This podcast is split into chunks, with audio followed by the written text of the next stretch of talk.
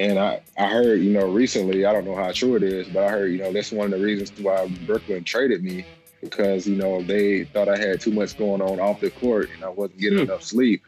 Um, but they didn't realize that I, you know, that I had a whole team behind me and I, you know, I'm not, you know, doing day to day management. So I don't think that's something that they realized. I mean, I don't think any, any NBA player could do that. This is Trevor Booker, eight year NBA vet, entrepreneur, and partner at JB Fitzgerald Venture Capital. And this is the game plan.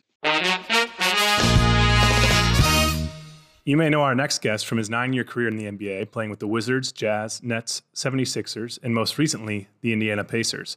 But when he's not going hard in the paint or flipping in no look behind the head buzzer beaters, our next guest is an entrepreneur, philanthropist, and private equity partner at JB Fitzgerald Capital. Today, we're thrilled to have Trevor Booker on the game plan. Trevor, thanks for joining us. Yeah, thank you guys for having me. Yeah, Trevor, you know, you went 23rd overall in the 2010 draft and you've built a pretty memorable career now in the NBA. But how early in your career did you start thinking about entrepreneurship and, you know, what excited you about life outside of basketball? Uh, it's probably my my second year in the NBA. You know, I started listening to the, you know, the veterans on the team. Uh, mainly uh, Al Harrington, you know. Before then, you know, all would think about was, you know, basketball and, and just saving money. I was always good with my money, but I was just thinking about, you know, just saving and saving and saving. I started, you know, listening listening to Al Harrington talk a little bit more, you know, in the meetings about, you know, investing your money and, you know, different things you can do to be, you know, smart with your money and different things that he had going on with company wise. He would, you know, talk about business a lot. Sometimes I would listen, sometimes I wouldn't. And then, you know, one conversation, you know, something clicked. And, you know, from then on, you know, I listened to to everything that he said and it got me a lot of places. So they really, you know, inspired me to uh, to get going and, get the ball rolling. You know, he would always talk about networking and, you know, how important that was so that's something that I started to do from that day on.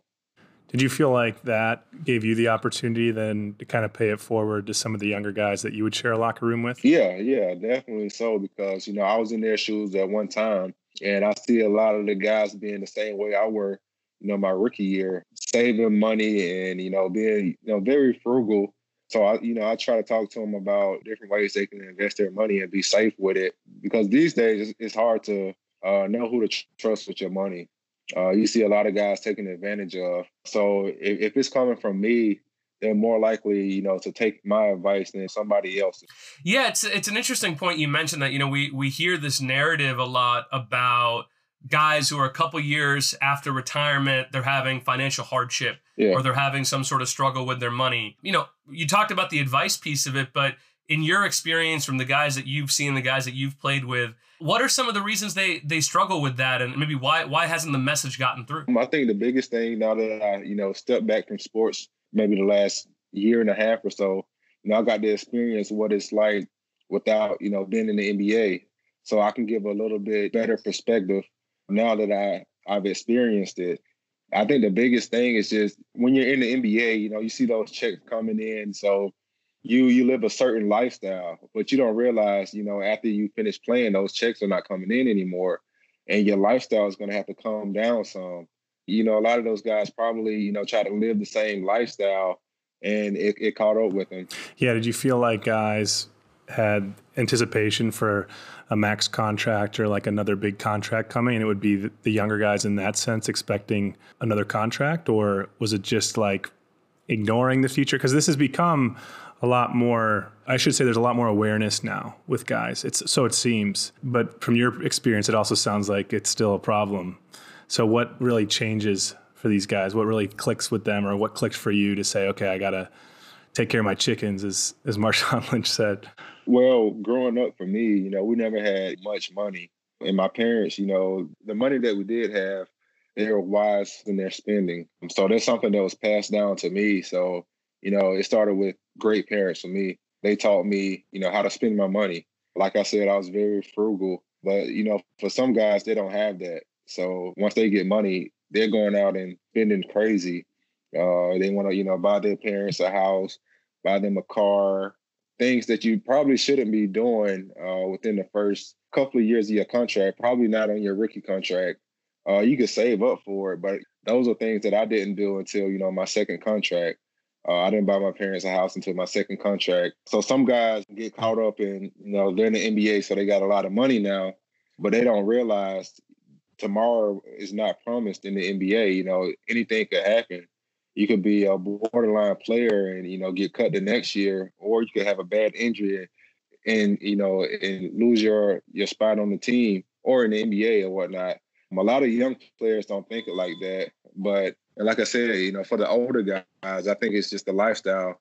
They they've been in that lifestyle for you know so long, whether it's you know six or seven years, and they used to you know spending this amount a month, and then you know once they stop playing, they they're not doing anything. They're just living off that money that they had coming in, but their money is going to eventually run out if you don't you know invest it right. Yeah, and I'm sure there's also a perception bit where you you think about the contract number, but sometimes you forget uh, that half, like almost half that gets taxed. um, you, you don't forget when you get the check. You're like, well, wait a second, where's the other half? But um, you know, you, you feel it. So, well, I want to get into the investing. So, one of your first operational investments was to launch a boarding school in Charlotte for international students called the Combine School, and that school is now in five states with over 40 different countries represented. Tell us a little bit about why you started this school and what your biggest learning experience has been while operating it. Well, I started the school Combine Academy with my best friend. Uh, his name is Jonah. He had some experience running a, a basketball academy himself, you know, with his mentor. So he was, you know, front lines with it. And, you know, we would always talk about, you know, different business ventures that we could start and he had a you know access to a list of kids you know internationally that were looking to come over here and play basketball and get seen. And you know so we just you know took that list and ran with it. And he had experience. So we was like you know let's give it a shot. We lived together one summer and we planned everything out. We started recruiting um, like two months in advance before we opened up the school. So we had you know a short period of time but our plan was to get the kids to come over and have them pay up front, you know, their tuition. So we wouldn't have any overhead. So the kids paid up front. And then all the profit that we made from the first, well, even until now, we just reinvested back into the school so we can keep growing. But you know, we built everything from the ground up. Um, and now we sit on a we sit on a 43 acre campus, you know, here in Charlotte, North Carolina and our basketball uh, team, our national basketball team, at one point was ranked 35th in the nation. Wow, that's uh, awesome. So yeah, so we we we're growing, you know, pretty fast. We decided to cut off all other locations and focus, you know, here on the central location and, and, just build it up into a national powerhouse. Yeah. So, so if I might ask, you know, what, what were what were the learnings from from going to a lot of different locations and then deciding, hey, we want to we want to come back to one. You know, what did you learn when you were expanding it out? So we would something that we would do is have everybody start in the in the central location first here in Charlotte, and then they would have to prove themselves, and then you know took the guys that we felt like were ready and they could run a, an academy, a location. You know, we sent them off to different locations: Orlando, Chicago, Atlanta, mm. and we would trust them. We would still guide them and everything, and give them resources. Uh, but we would try to start another combine academy but we would, you know, spread ourselves thin um, because we still needed those staff members on our on our team back in in the central headquarters. So I think that was the biggest thing, just running ourselves thin because uh, we tried to grow a little bit too fast. Yeah. Uh, yeah, move a little bit too fast without you know focusing on you know the main product, which is here right here in Charlotte first. Yeah, that's a really solid point, and it's something that you know Tim and I as investors we see a lot, which is you see all this opportunity right as an entrepreneur and you get really excited about it and you're like, you know what, I just I got to get in there.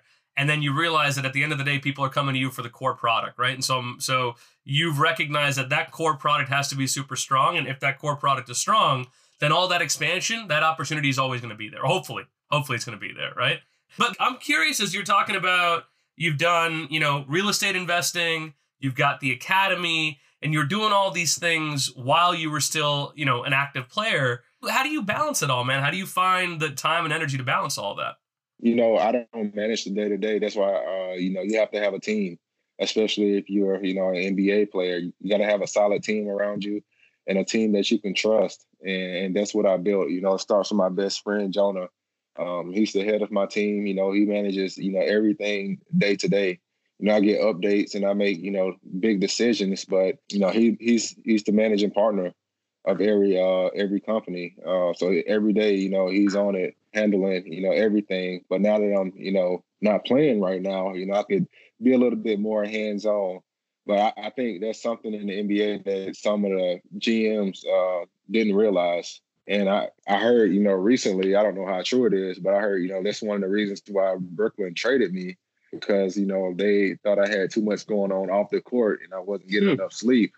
Um, but they didn't realize that I, you know, that I had a whole team behind me and I, you know, I'm not, you know, doing day to day management. So I don't think that's something that they realized. I mean, I don't think any any NBA player could do that. Yeah, that, sort of sort of an interesting, I guess, follow up on that. I mean, you've played on a couple of different teams now. What has been the attitude from whether it's the NBA or it's you know the, the team execs that you've seen at these different you know whether Washington or or Indiana? What have been the reactions to people saying, "Hey, you're an investor. You know, you're doing all these different things." We see it with with Spencer uh, Dinwiddie. You know, he's doing his stuff. What has been the perception uh, that you've seen from these executives when they find out that you're doing these things, independent of just what happened in Brooklyn? Yeah, I mean, I've had you know mostly you know great feedback. You know, they're excited what I'm doing. They love what I'm doing. You know, I heard from a GM or or two about you know me having uh, too much stuff going on off the court. You know, they, they would tell my agent that. But like I said, they didn't realize that I had a whole team behind me. But for the most part, you know, I've gotten great feedback. You know, especially from you know the players, players union. You know, they provide you know me with heavy resources. They have me come and speak at you know different events that they have, put me on panels. So they've you know given a lot of respect.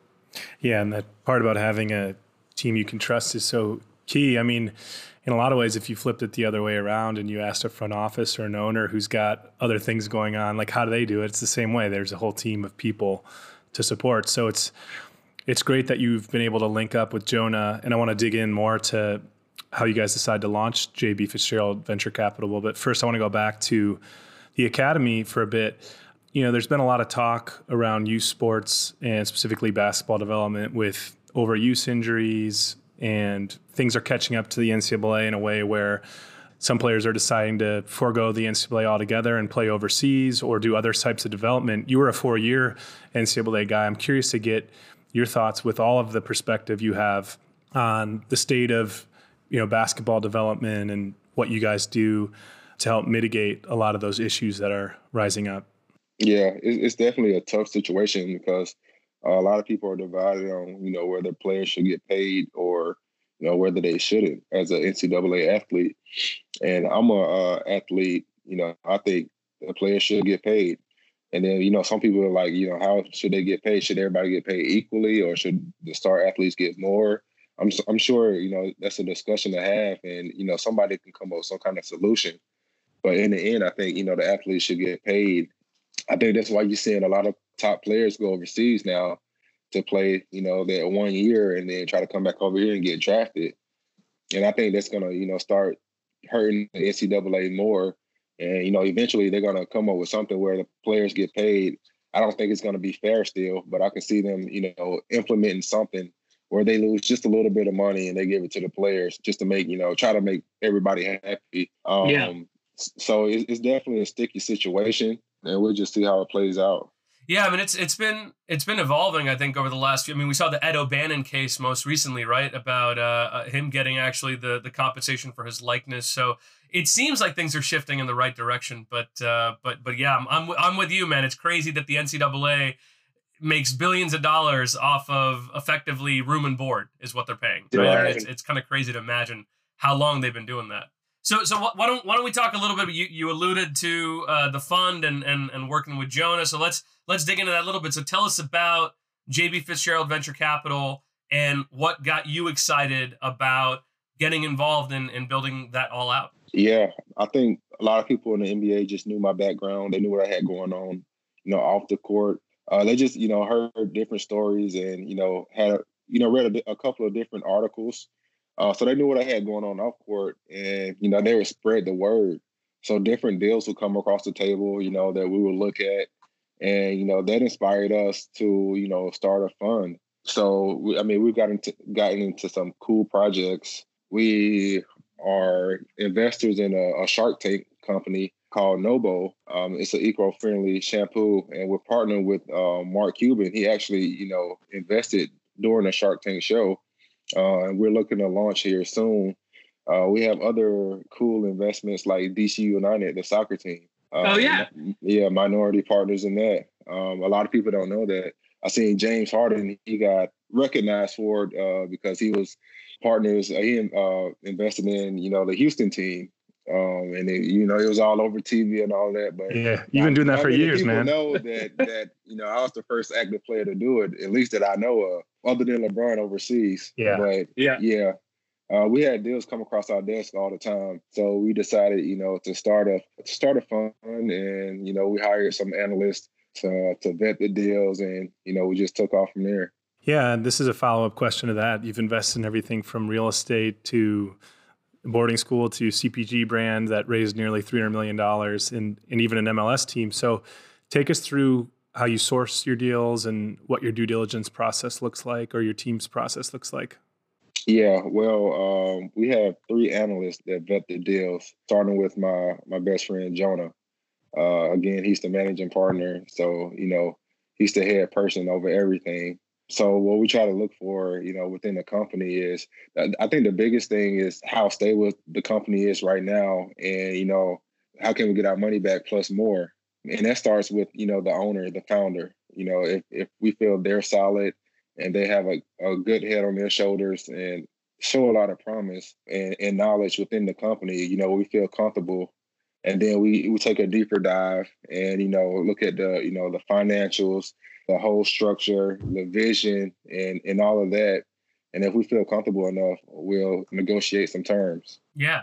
And and how involved do you get with that investment uh, after you guys have allocated? I know there's some investors that are super active; they take board seats, and others are more, you know, on the capital side, and then they'll help with relationships.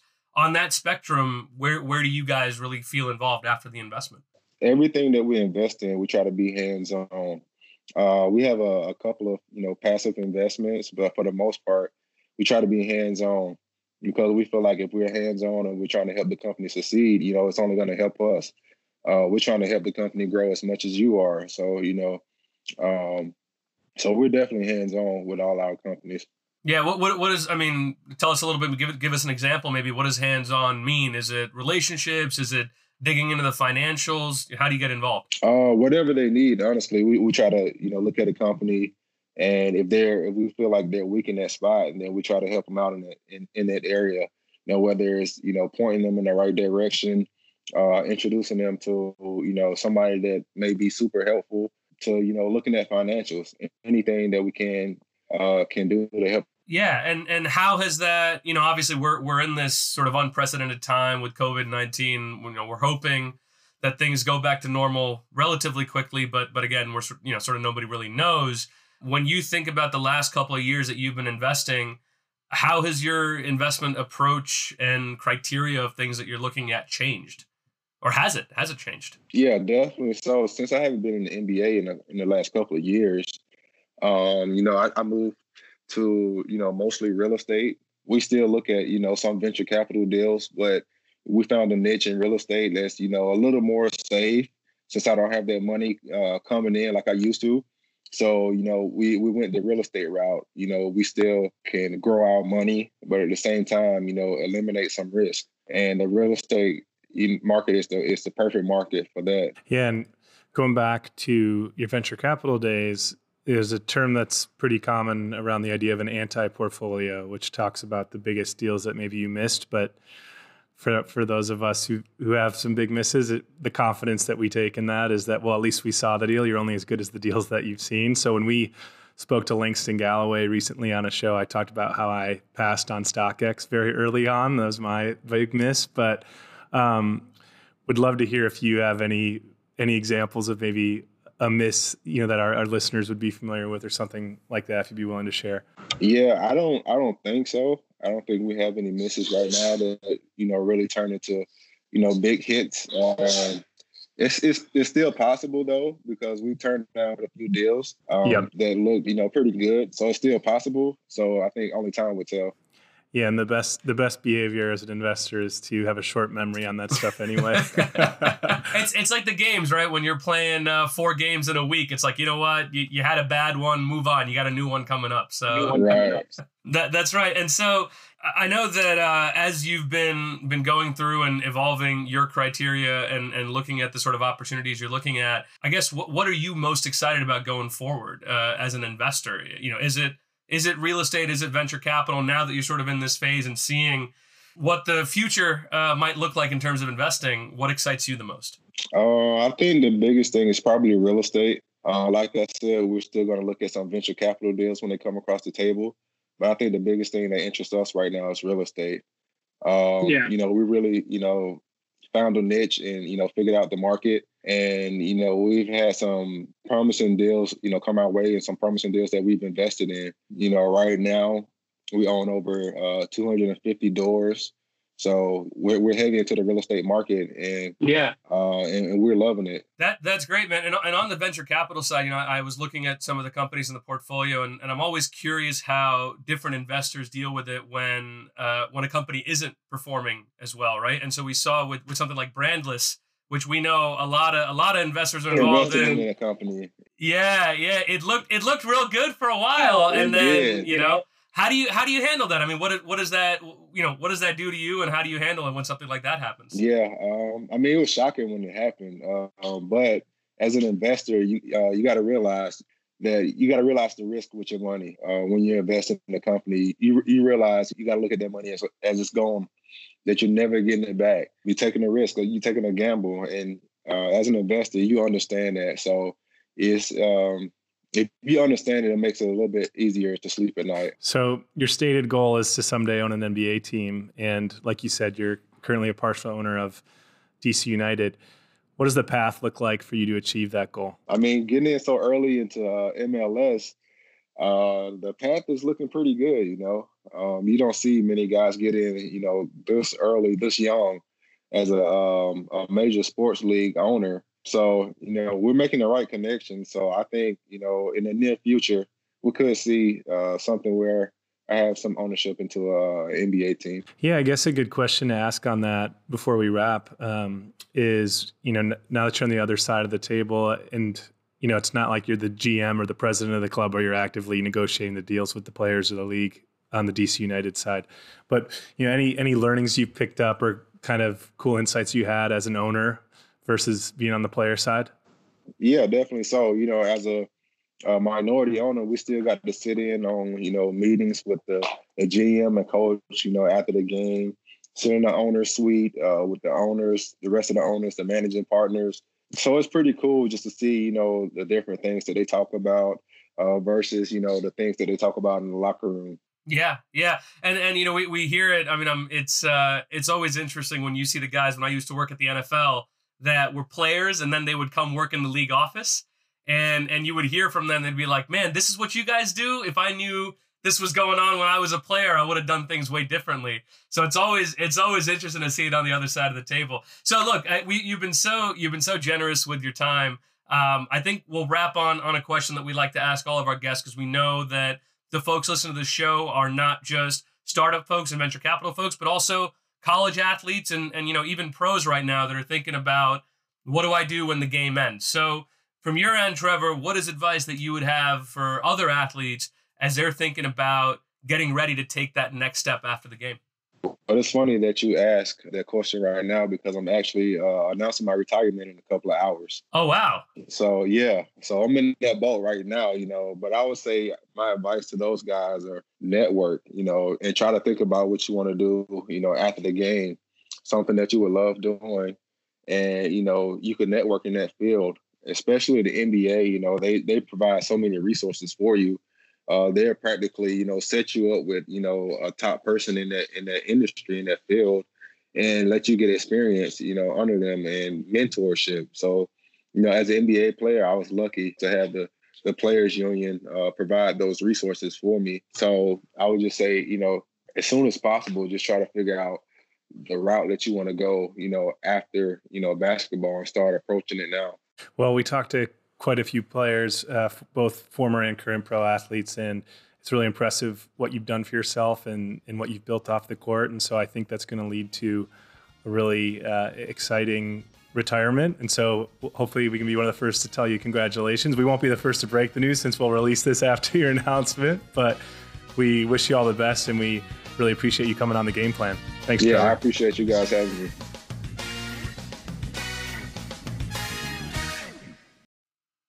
So at the end of every episode, Tim and I like to do what we call our weekly partner meeting, which is an opportunity for us to talk about the company or fund that you just heard about and share our perspectives on some of the challenges that they might face. And Tim, we ended up talking to Trevor on a pretty important day for him because he's announcing his retirement today. But I wanted to hear your perspectives and, and, thoughts on on Trevor and the opportunities ahead for him. Yeah, well, first of all, it was cool to be kind of in the moment with him. He said he's literally announcing his retirement in a few hours, and so that's a lot of the people we talk to in our show are retired athletes, and so to actually be in that moment of yeah, like okay, I'm committing to this um, is a big deal. We obviously we didn't want to pry too much since he kind of popped that on us at the end, but. Um, so that was kind of exciting. I was interested in learning about the Combine Academy since that was one of the first investments he had done, and you don't typically hear about like your first non-traditional investment being an academy. It made sense once he started to talk about it because his business partner had some experience with that. I think that um, it was good too how he shared. Uh, what you how, how you take your learnings to you know you want to capture every single opportunity but really you got to stick to the core mission or i think maybe you layered on some of that feedback and i think that's absolutely right and that translates to a lot of um, things for athletes especially when they transition into post career i was just talking to a friend of mine the other day about this where when you're an athlete you've got such a structured literally game that you play but like the everything is um, categorized and there's statistics around everything. You know what the goal is to be achieved, right? It's to to win the championship or to achieve on court greatness. But and, and and then you get compensated accordingly. But like once that ends, it becomes unclear what the rules are. Um, so, yeah. you know, uh, like the analogy I was kind of using is like, you know, in a game, it's easy to know when and where to shoot because the opportunities are finite. But once you're retired, the opportunities are actually unlimited. And so, yeah. and the finite thing is actually where you put your mind and your time, your effort, and your investment. And so, I think that's a big challenge that we've discovered with our guests that we've gotten into. And so, that's like the, I guess to wrap it, the point about the Combine Academy and like bringing that back to the core mission of it was, I think, a learning he had in that first investment where he wanted to grow it and expand it, but really he just he had to deliver on the core mission. Yeah, I think one of the this is a, a human challenge, right? Or, or I would say this is a common challenge for entrepreneurs because I think what makes entrepreneurs so unique from you know the, the average human being is that they have this optimism and they, they you kind of have to right? You're creating something out of nothing. You have to see an opportunity and just have an immediate optimism that you know what? I'm the person to go make that into something. And so I, it's completely understandable, completely relatable. Look, as you and I are are building this show from from nothing, right? We want to capture on every opportunity that we see, and so I feel a kindred spirit with an entrepreneur when he says, "I saw these opportunities, I expanded out to reach them, and then, like most entrepreneurs also do, you learn that." You're spreading yourself too thin. I think he was the one that you know was very honest about that, where he said we were spread too thin and we weren't able to uh, really deliver on the core mission and deliver on the core promise. And we had to scale back to be able to go and do that. You know, what's interesting on the idea on, on that same topic of doing a little too much. Uh, this is the first time I've ever heard an athlete tell me or tell us that a team, you know, commented on the fact that they were doing too many things off. Yeah, I couldn't believe that. I know we we hear we hear rumors here and there about it, but you know, look, it's it's I understand, and some of our guests have even told us that, you know, when you're playing football, when you're playing baseball or basketball, the coaches want you to be 100% about the game. Because to your point, their compensation, their goals, their targets, their scoreboard is set based on your win loss record and whether you make it to the championship, right? But these are human beings. These are individuals. Most of them are in their 20s and they've been playing this game since they were six or seven years old.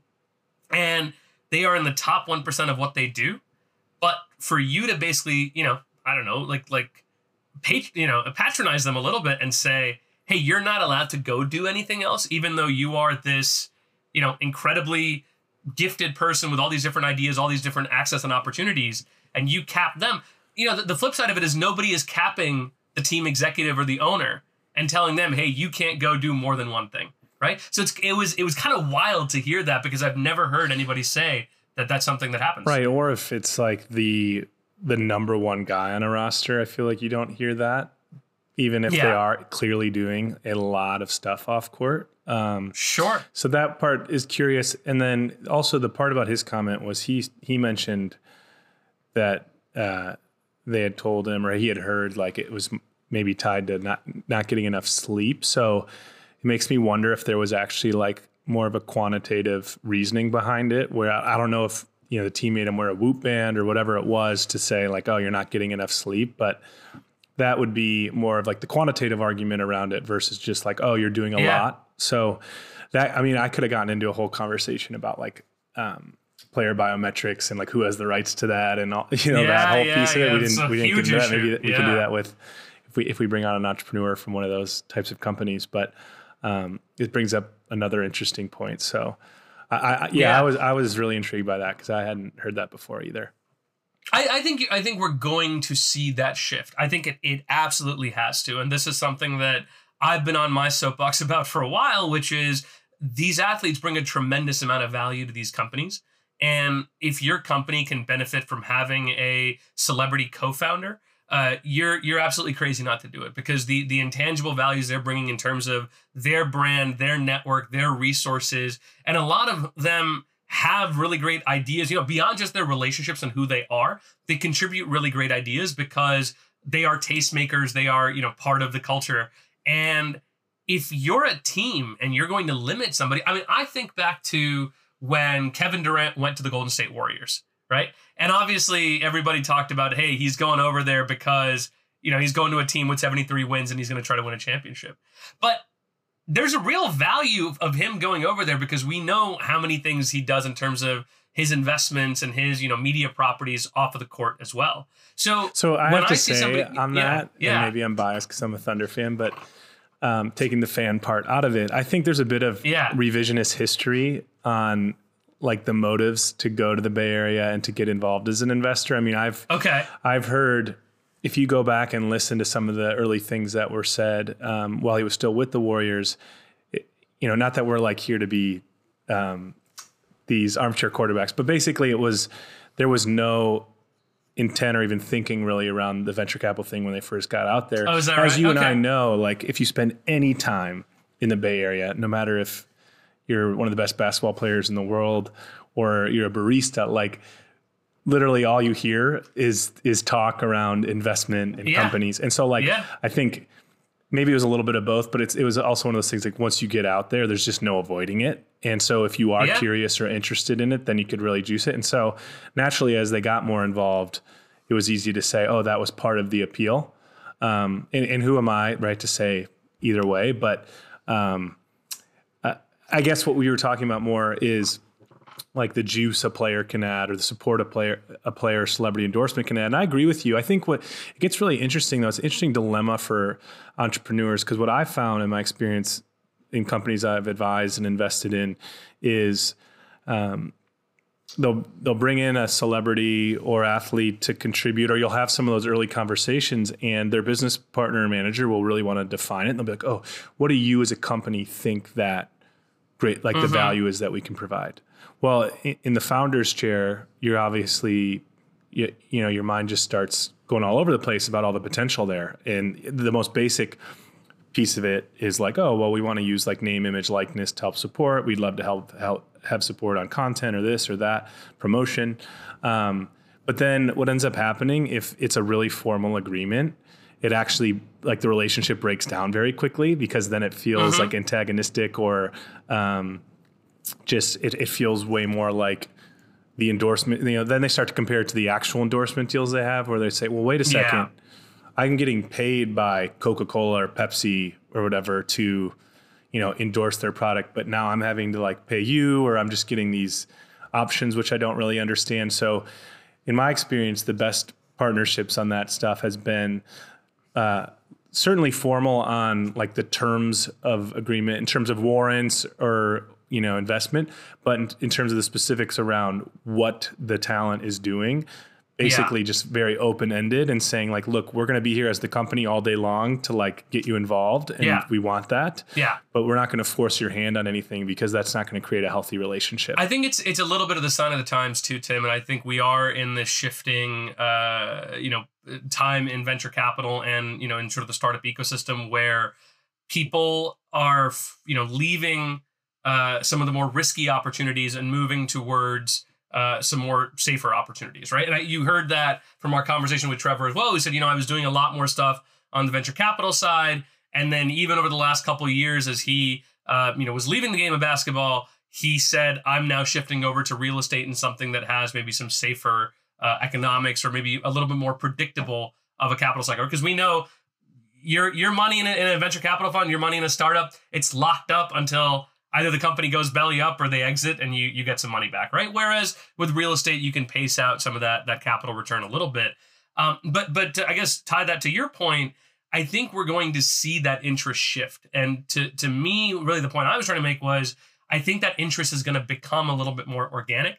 Those relationships work really well when that uh, when that relationship is organic. So coming back to whether it was um, Justin Forsett and ShowerPill, right? Getting really involved in that. Shawn Green and Greenfly and him, you know, being the, the founder behind it who really built it up. So I think you're going to see this interest shift as there are folks who were, you know, maybe I don't want to say tourists, but maybe they were sort of exploring the opportunity in this category go away. And then the folks that are really interested, really want to dive in, want to be co founders of these businesses, seize on the opportunity that they have right now to say, I can build a category defining brand, not just because of who I am, but also the ideas and the relationships that I bring into it. So Trevor, I think, has a little bit of a head start to it, uh, but he's like, I think a lot of folks thinking about how he balances his exposure in the market based on everything that's going on right now. Well, Jay, I think that's a great way to wrap this week's partner meeting. Thanks again for joining me on the game plan.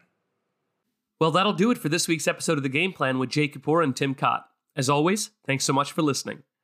We really enjoyed having Trevor on the show on what turned out to be a pretty significant day in his life. Make sure to follow Trevor on Twitter and Instagram to see all the investments that he's making in his second career after the NBA. And a big thanks to Swish Goswami for making the intro to Trevor. Hey, we'd love to hear from you. Find us on Twitter at The Game Plan Show or leave us a five star review on iTunes. We'll see you next week on The Game Plan.